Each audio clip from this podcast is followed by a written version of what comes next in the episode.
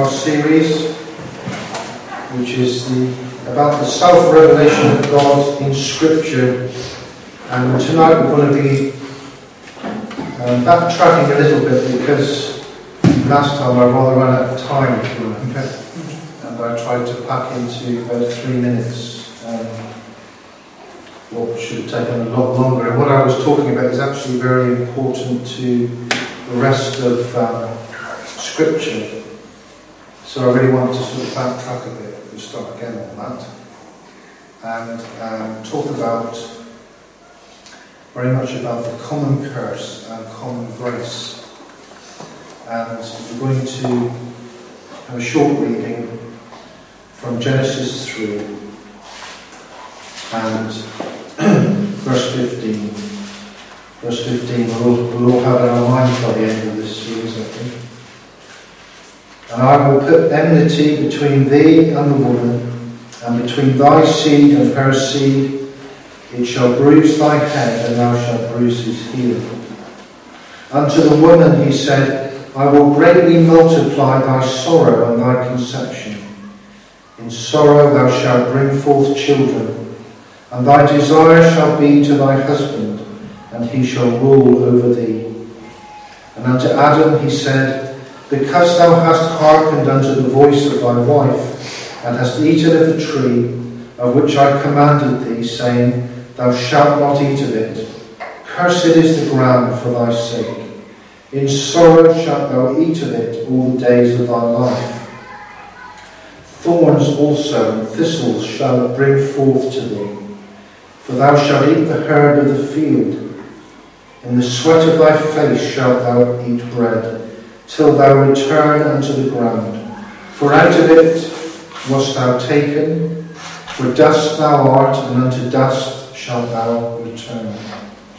And Adam called his wife's name Eve, because she was the mother of all living. Unto Adam also, unto his wife, did the Lord God make coats of skins, and clothed, clothed and the Lord God said, Behold, the man is become as one of us, to know good and evil. And now lest he put forth his hand, and take also of the tree of life and eat, and live forever. Therefore the Lord God sent him forth from the garden of Eden, to till the ground from whence he was taken. So he drove out the man, and he placed at the east of the garden of Eden cherubims and a flaming sword which turned every way to keep the way of the tree of life.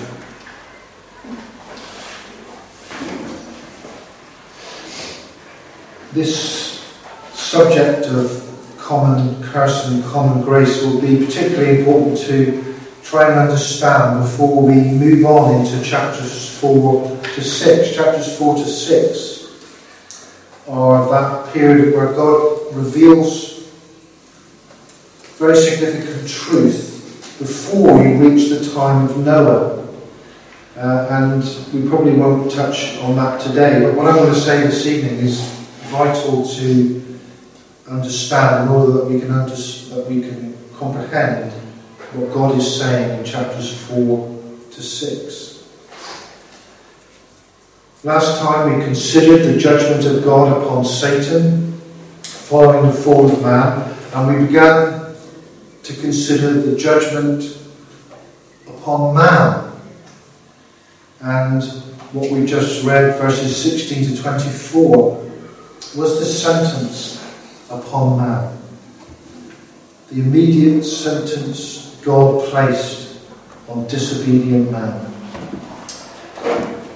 And the important thing to remember from last time was that this curse from God is given to Adam and Eve not just in terms of them being individuals, but this punishment from God on Adam and Eve was to was to flow, was to carry on through to their descendants, to the rest of all creation in some way.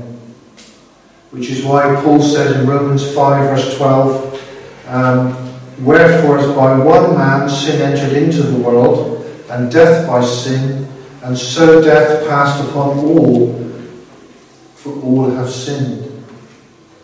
Again, chapter 5, 19 of Romans, it says, For as by one man's disobedience many were made sinners, so by the obedience of one shall many be made righteous. So this is why when we think of Adam and Eve, they represent the human race, Adam in particular, in particular. What's called the federal head. I guess from America you don't understand the word federal more than an English person because of the federal government um, that you have. So he stands in the place of, of, of everyone else, and the punishment that was laid on Adam wasn't just for him, it was for all future humanity. And so the consequence of, of uh, Adam and Eve's disobedience uh, has ramifications for the whole of human history. And all humans, right down to today, experience this punishment that was placed upon them. This human suffering. Most notably, um, and it's not exclusive, but most notably suffering in childbirth, in marriage, and in work.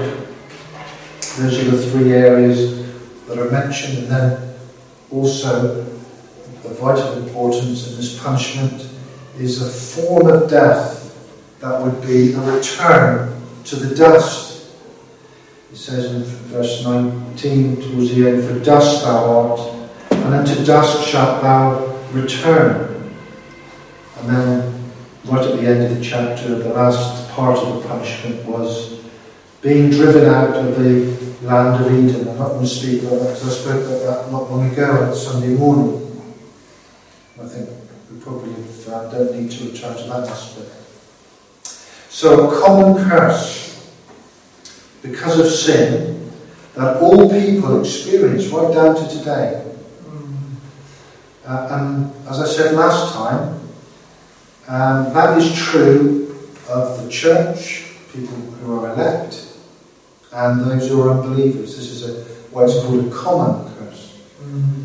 So, unless you know any different, um, Christian women experience just as much pain in childbirth. I don't know about that so much, but um, I don't think Christian women are given an easier ride. Um, Christian women suffer, suffer barrenness, they have disabled children, they lose children, just the same as non Christians.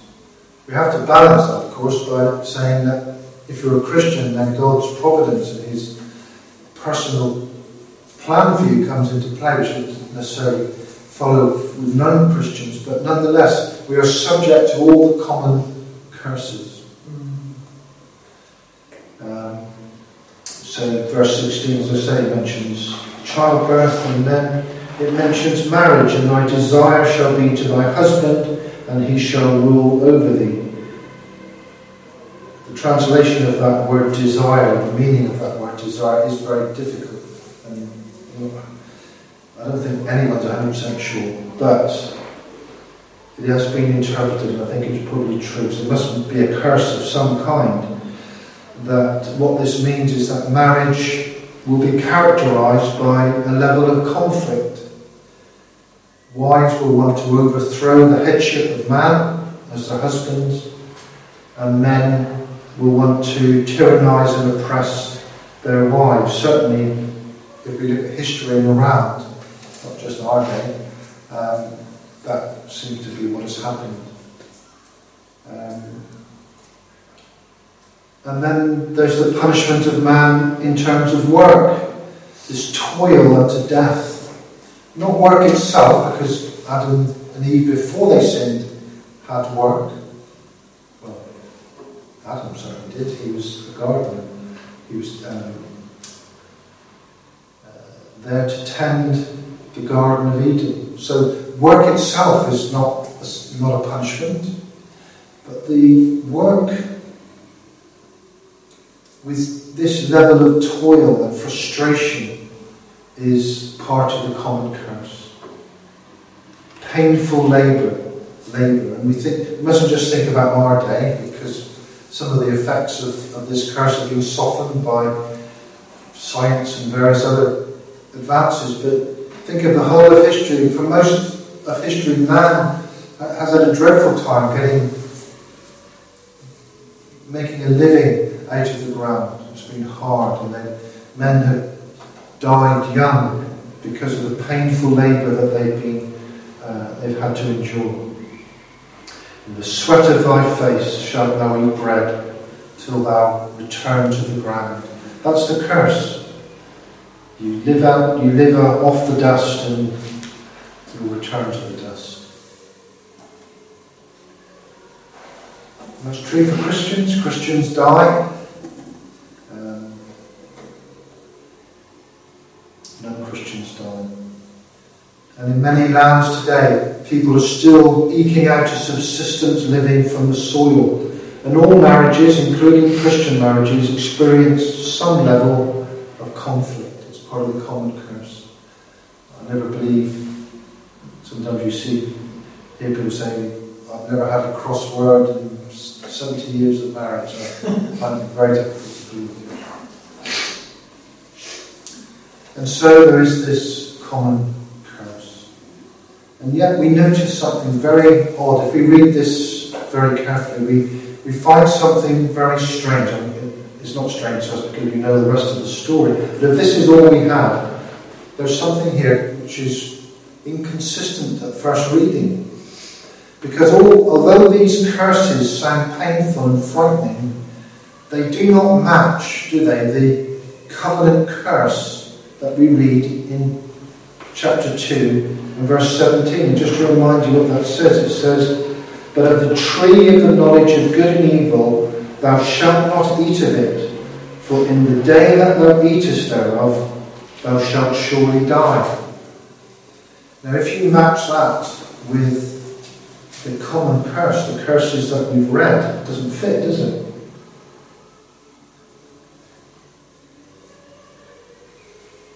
Although the curses are bad, they're difficult, it's not, it's not this sudden death.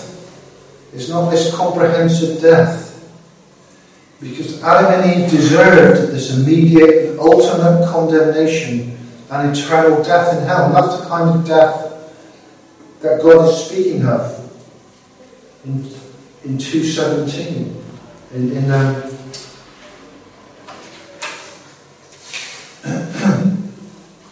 yes, in chapter 2, verse 17. The death spoken of as returning to the dust of the ground is death according to this creation, but it's not eternal punishment and torment in hell. Um, from Genesis 2.17, we would have expected Adam and Eve's hearts to stop beating, their lungs to cease breathing, uh, and we, that would have been perfectly just what they deserved and, and what God promised. He said, The day you eat of the tree of life, you will surely die, eternal death. And yet, human life did not come to a sudden end, did it? That could have been the end of the story, is what we would have expected just from what we read up to that point. But instead, God places these common curses on man. And the way that they're phrased by God clearly implies that human life will go on. Um, you have to be alive. Uh, you have to be alive if, to have a wife, to experience pain in childbirth. Um, so children will continue to be born. You have to be alive to have a marriage where you fall out. Um, you have to be alive to struggle against the ground to provide food for your family. I mean, that's obvious what I'm saying. But the, what I'm trying to say is that in the way that curses are phrased, God is clearly saying that life is going to go on. The continuance of man was also implied in the promise of the seed of the woman bruising the serpent's head. Uh, and it's made more explicit, as I say, in these common curses. And so, what do we conclude? Well, we know from the rest of Scripture that what God reveals in this early part of the Bible is that man has been granted a stay of execution. It's not that God is withdrawn, Genesis 2 17. He's delayed the execution of it. It's like God, um, well, it's like a judge giving a, a verdict. Yes, you're guilty. But in most trials, I guess it's the same in America, you're sent, you, you, there's a verdict, guilty or not guilty, and then if it's guilty, you often have come back, perhaps some days later, for the sentence. Um, but the sentence will come. The sentence may be delayed.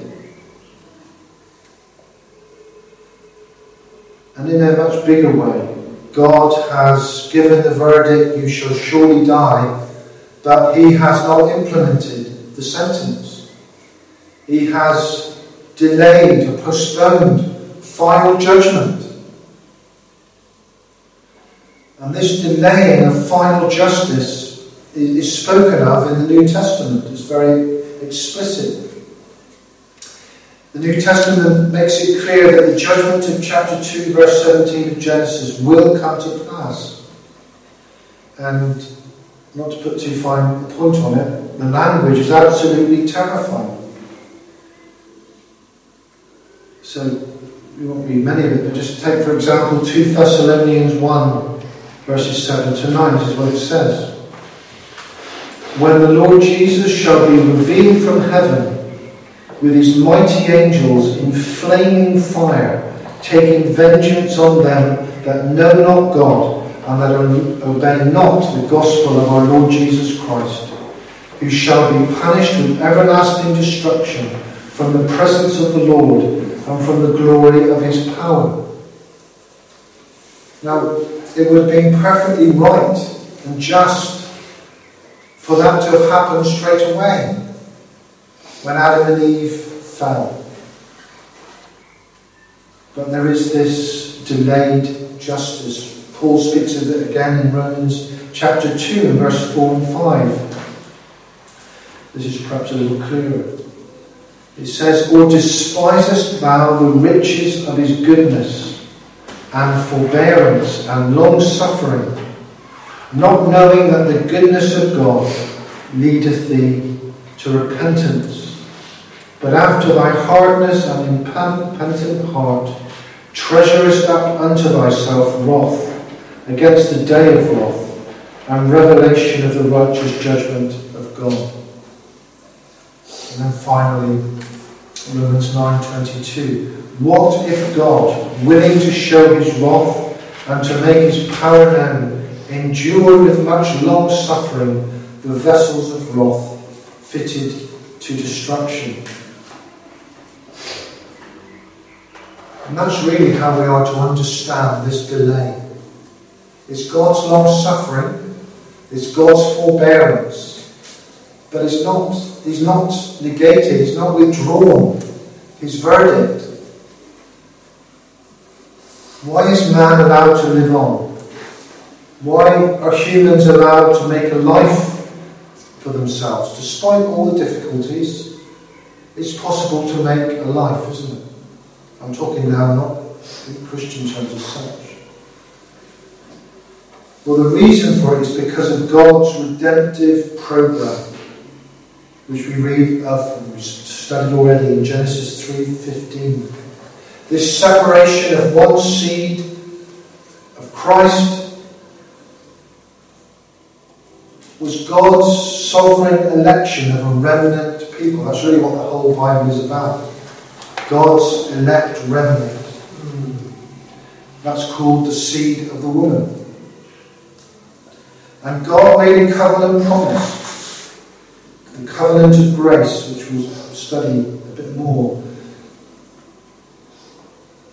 The covenant of grace, which is that all for whom the Son of God, suffered. All for whom he suffered that bruising of the heel will be saved. And the implementation of this gospel promise would not have been possible if the final judgment had been imposed upon Adam and Eve straight away. There would have been no time for the seed to have developed, no time for the plan of God to have come to fruition. Rather, God is allowing history to continue and the plan of redemption to unfold. And we see, we see this um, amazing forbearance, amazing gospel love um, straight away in our, in our chapter. Um, just in the, in, in the example of Adam and Eve themselves, because they fell. When they fell, they were under the judgment and the wrath of God. They were as damned as any sinner. And yet they had heard the gospel in the judicial sentence against, against Satan. Satan's head would be bruised. Hmm. They'd heard the gospel and they believed, they responded to that gospel. And that's clear from Genesis 3, verse 20. I read it. It says, And Adam called his wife's name Eve, because she was the mother of all living.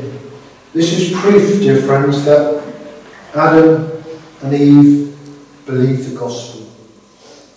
Because the promise was that I will put enmity between thee and the woman, and between thy seed and her seed. It shall bruise thy head, and thou shalt bruise his heel. And Adam calls his wife Eve, which means life. So Adam had faith to believe that human life would go on, that God's promise in verse 15 would be true, that his wife would bear seed. And that from that seed there would be a Messiah who would crush the head of the serpent. And so they put their faith in that promise, that gospel promise. And Adam called his wife life. Eve means life. It's an act of faith. We're saved by faith in the promise of God. That's what Adam did and Eve did. Believed that there would be salvation through the woman's seed. He named his, his, his wife, the woman, Eve, life. That's saving faith. The first example of it. And they who were lost are now saved. And verse 21 narrates how the Lord responded to Adam's confession of faith. It says, that to Adam also and to his wife did the Lord God make coats of skins and clothed them. God provided Adam and Eve with a covering. It was a symbolic sign that God's purpose would come true and that he would do what was necessary to cover man's shameful defilement and reconcile man to God. God clothed them with the skins of animals. And there's significance in, the quality of this covering, because when man, Adam and Eve, fell, what did they do? They, they made this feeble attempt to to deal with their own guilt and shame by sewing fig leaves together. But God clothes that clothes them properly in a covering He provided. The covering of animal skins. True salvation has to come not from us, It comes from the Lord. He provides salvation. Salvation is of God. And it was right from the beginning. God provides the covering.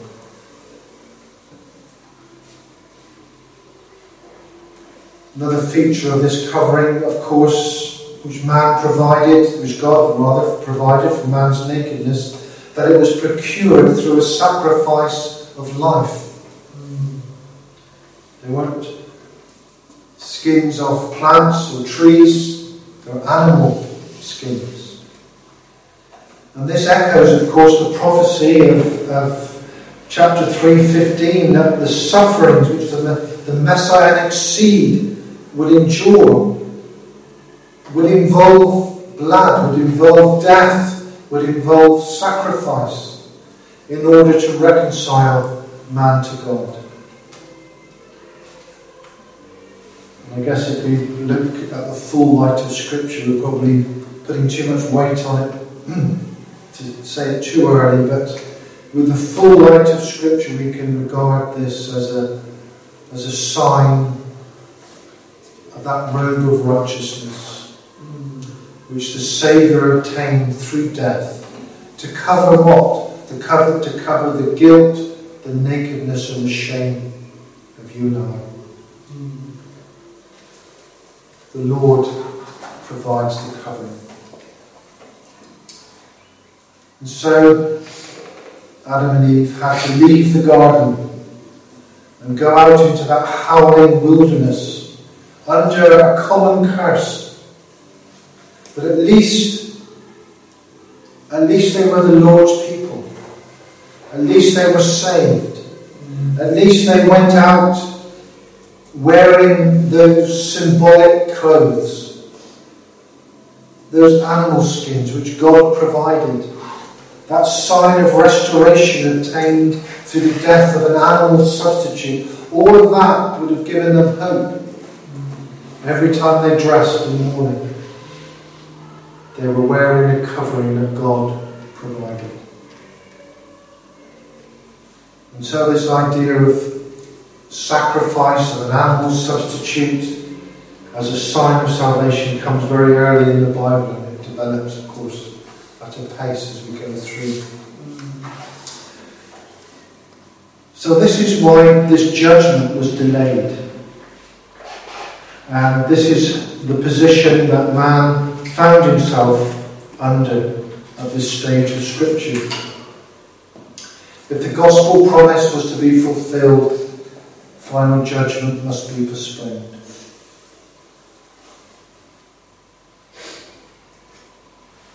So, dear friends, despite God's displeasure with this world, the sun still shines every day, every day in this country, but man is not cast into outer darkness yet. God has a plan for his elect, for his church. And, that, and that's how we should understand this, this postponement of final judgment. But final judgment, judgment there will be. And that's why we need to warn people of it. Hmm. 2 Peter 3 verse 9 says, The Lord is not slack concerning his promise, as some men count slackness, but is long suffering to usward, not willing that any should perish, but that all should come to repentance. What does that mean? Well, it means that the, the, it's exactly what I'm saying, that this final judgment is delayed because the Lord doesn't want any member of His church chosen before the foundation of time to be lost. He wants everyone to come into salvation so that they don't perish and that all should come to repentance. Mm. 1 Timothy 2 verse 3 and 4 similarly says, For this is good and acceptable in the sight of God our Saviour, who will have all men to be saved. He will have all, does that mean every single person who has ever lived? No. He wants all men to be saved and to come into the knowledge of the truth. Well, who's he talking about? He's talking about the seed of the woman. Those who, who, will, who he, from before the foundation of time, has chosen in love to be his own. So that, I just want to, to lay that out as an explanation of why we don't see the end of the world straight away, because that would that was what, by any reading, you would have expected. God warned man. But God, in His graciousness, has a gospel, He has a plan. And that's the reason for the delay. So now the next vital point to understand is that the limited nature of this common curse, which is in sharp contrast to the ultimate final curse, it implies another principle that is operating under God's plan and purpose. And this is known as the principle of common grace. It's known as the covenant grace, but we have, we're a bit early for that yet. That comes with Noah. But the principle is here right now in Scripture. It's not yet a covenant, but it's a principle. Common grace and common curse are two sides of the same coin. Because of the way God chose to deal with man, there's a wonderful um, blessing in that, comparatively speaking, life in this world is ordered. It's not anarchy. the ground brings forth thorns and thistles, but it also brings forth fruit and vegetables in abundance. Mm. Some countries, in Egypt, for example, is an amazingly fruitful place. Man still retains some knowledge of God and has some virtue. This is something that is often misunderstood when we say that man is um, totally depraved. It doesn't mean that man is as bad as he can possibly be. Mm. It means that every aspect of his of his being, his mind, his body, his, his soul, are all touched with sin. Mm. He's totally depraved. Mm. But some people are far worse than others. Some people are more depraved than others. Some people are absolutely wicked, like Hitler. And some people are respectable people.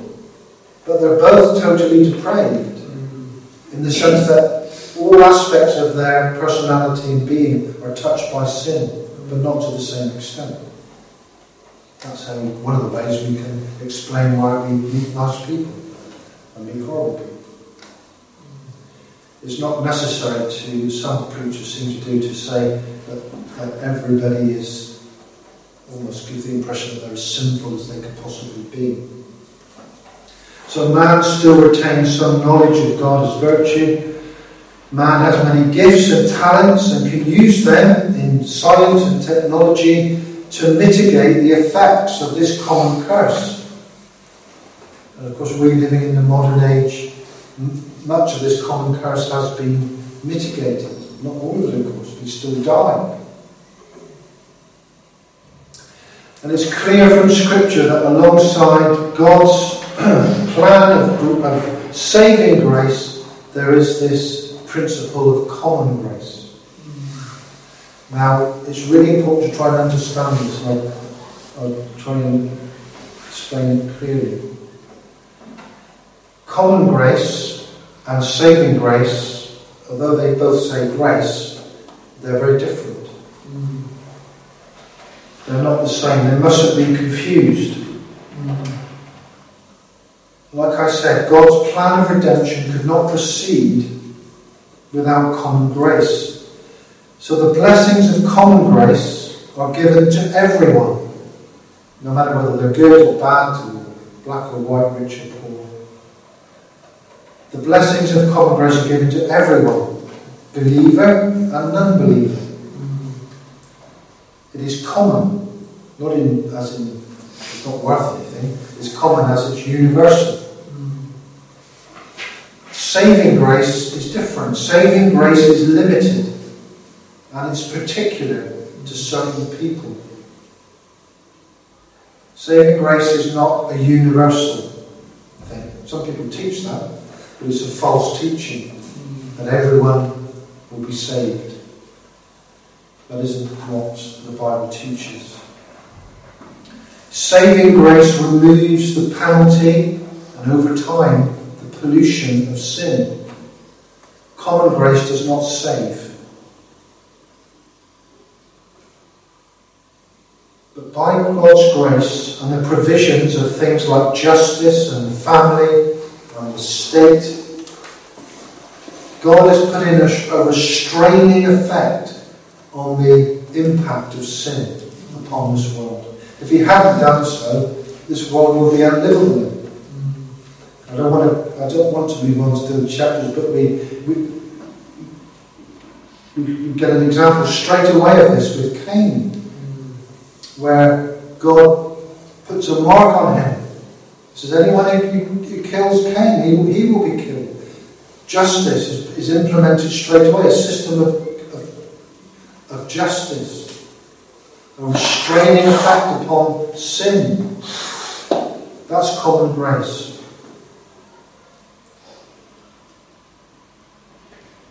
And that's how we need to understand common grace and how, and, and how we should understand when Paul, for example, in Romans 13, verse 1 speaks like this, this is how we understand it. It says, Let every soul be subject unto the higher powers, for there is no power but of God.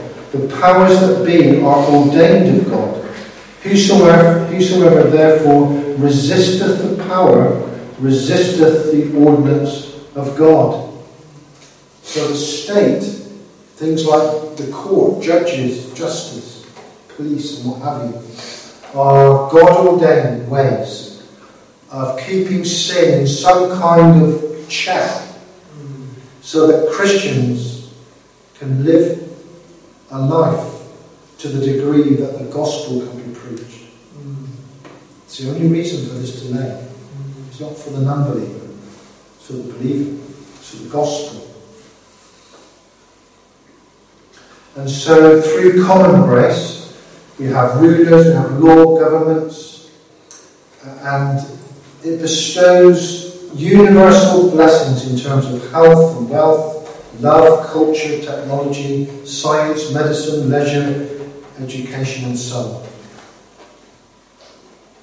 That's why in Acts chapter 14, Paul, speaking at Lystra, says, Ye should turn from these vanities. He's talking to heathen people you should turn from these vanities unto the living God, which made heaven and earth and the sea, and all things that are therein, who in time past suffered all nations to walk in their own ways. Listen to this. Nevertheless, he left not himself without witness, in that he did good and gave us rain from heaven and fruitful seasons, filling our hearts with food and gladness. So that is the way we should understand the blessings that fall upon believer and unbeliever.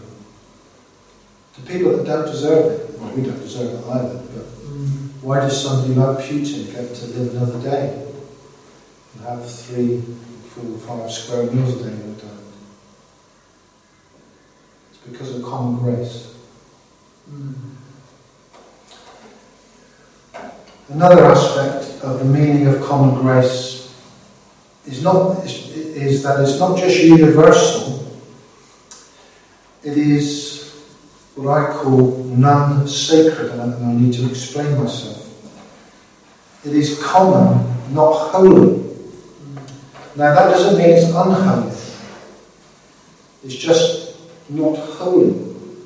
The only things that are holy are those things which will persist and endure and will enter into the new heavens and the new earth. And what is that? It's the church. Nothing else. The church is the only thing in the world that is holy. But in common grace, there are these other things which are non holy. They're not unholy necessarily, they're just non sacred. And so, but another way, a better way of putting it, is that there is the common and then there is the holy. And it's a failure of the church to understand the difference, which has caused so much difficulty. So many things in life are secular, they're non holy, but they're not in and of themselves bad. But neither are they holy. And that is a change since the fall, because in Eden everything was holy. Um, everything was destined for the new heaven and the new earth. But since the fall, the church is the holy in a common world. And only that which will be part of the new creation is holy. Everything else is temporary, common, and secular. Things like culture. Not all culture is sinful. Some parts of culture are good. Sport. Sport is not sinful. Technology, science can all be great blessings. But none of those things no human technology, even if we get to, to Mars, which we may want it. None of that, no human achievement will enter into the new creation, the new heavens and the new earth. None of it will count for anything. Because all the blessings, all the progress man makes in this life is only in terms of this temporary abeyance of the final judgment in order that the gospel is preached. now, it's vital to understand this because as much confusion and waste of time comes from the church not understanding this. Um, and as we progress into the, into the, the next chapters, we'll read of, of many common grace blessings. We'll read of of wine which makes glad the heart of man.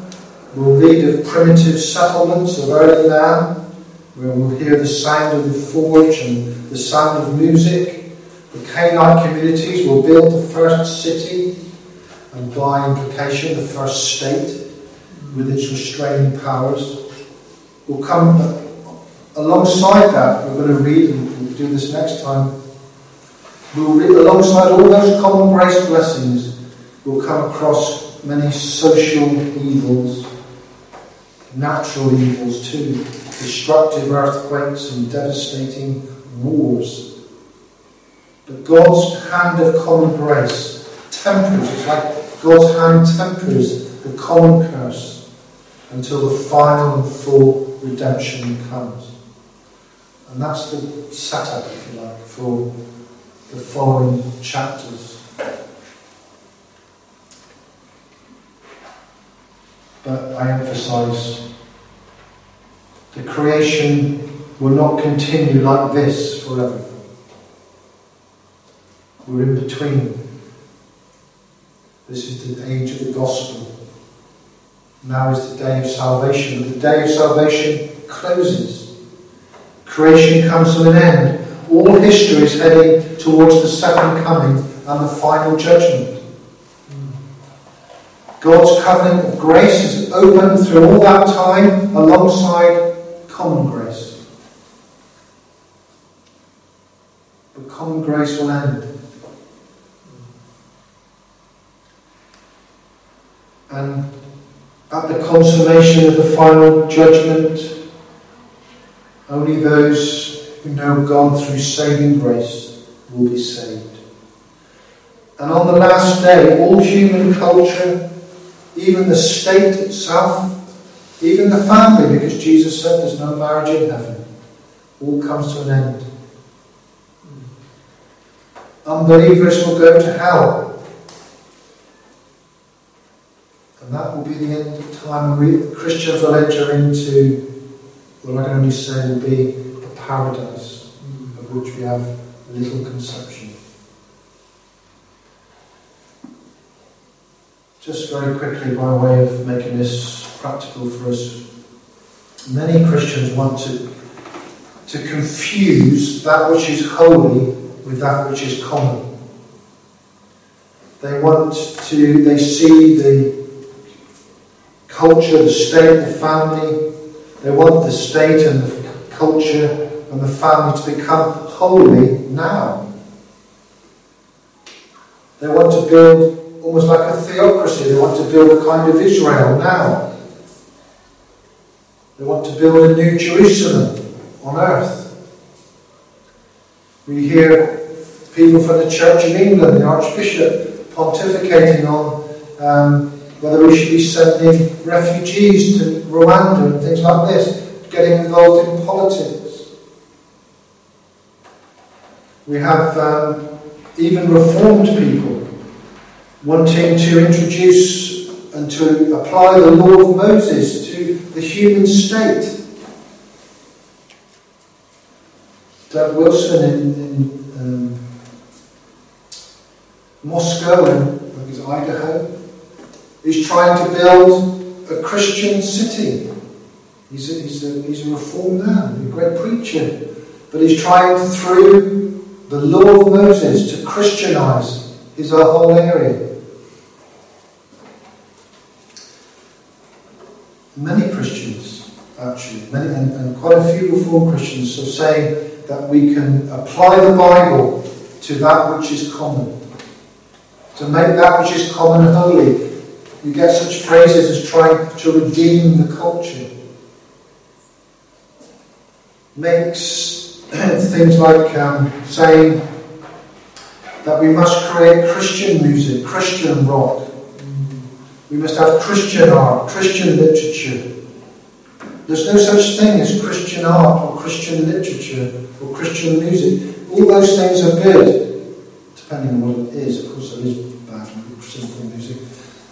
But in theory, all those things are good. We don't need to make it Christian. It's already common, and as in it's, it's not holy, but neither is it unholy. Many of these things are given to us as common grace blessings. And yet, many Christians are trying to make all of that holy, Christianize everything. There is no Christian music outside of the Holy Church of Christ. There is no Christian state. This is one, unfortunately, we have to be fair. We know the Puritans that one of the big mistakes of many of the Puritans was that they got this very confused. They tried to build Jerusalem on England's green and pleasant land. Um, Oliver Cromwell tried to make England, at least, into an Israel.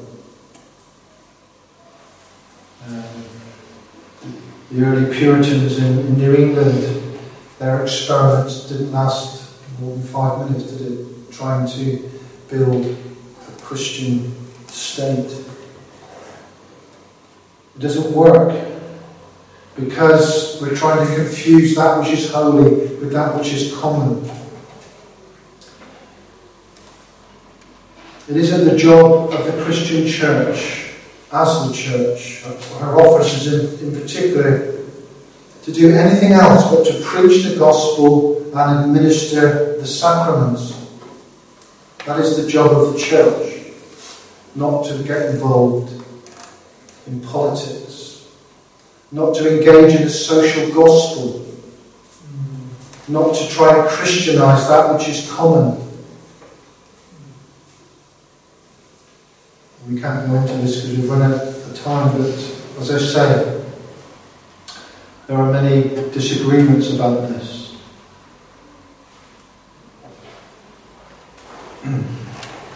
Let me just read the Westminster Confession of Faith, chapter 31, verse 4, which, again, if the Puritans had kept to their own confession, they wouldn't have got into the mess they did in this regard. The Westminster Confession is very clear about the role of the church and the state. It says synods and councils. That's more the Presbyterian thing. Ignore that. Let's just say the church is to handle or, con- or conclude nothing but that which is ecclesiastical and are not to intermeddle with civil affairs which concern the commonwealth, unless by way of humble petition in cases extraordinary or by way of advice for satisfaction of conscience, if they be thereunto required by the civil magistrate. He's talking there about things like times of persecution where the church may make a humble petition to the state to ask them to stop killing us. but apart from that, the church, it says in the Westminster Confession, which is supposed to be the father of confession for reformed people, we are not to, the church is not to intermeddle with civil affairs. What do we see on, all the time? The church doing nothing else but intermeddle with politics. And what does it not do? Preach the gospel. The very reason why judgment is being delayed.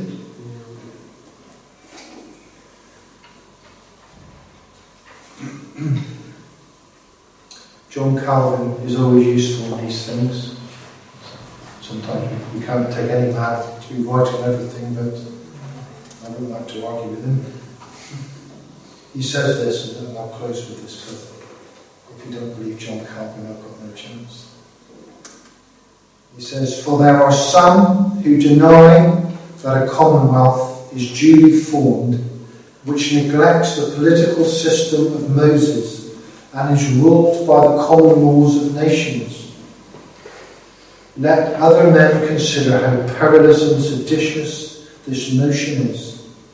It will be enough for me to have proved it false and foolish. In other words, some are saying that a, a, commonwealth, a country, its political system must be the system of Moses, the system of Israel. And John Calvin says, that is perilous and seditious, a seditious notion. Why? Because it's confusing the holy with the common. And so we must insist on the spirituality of the church and not confuse our mission.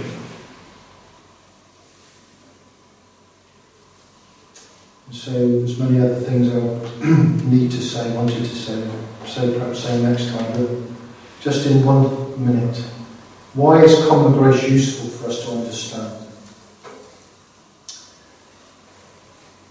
It's something which many Christians are unfamiliar with, many Christians have even heard of it. But it's so important to understand life and the Bible. Common grace helps us to explain the relative goodness and virtue in unbelievers. Um, people raise respectable families, they act honestly, they build ethical businesses, they show love. And the reason for that is that God restrains sin. Secondly, it helps us to see that God provides for all his creatures, believers and unbelievers. And mostly, God provides our needs as Christians through the skill and labour of those who reject the gospel The food you eat, the clothes you wear are made by all by reformed or Christians of any kind. Some of them will be, but there'll be a tiny minority. And so common grace is really common, it's for believer and unbeliever. And it helps us to distinguish between common and saving grace.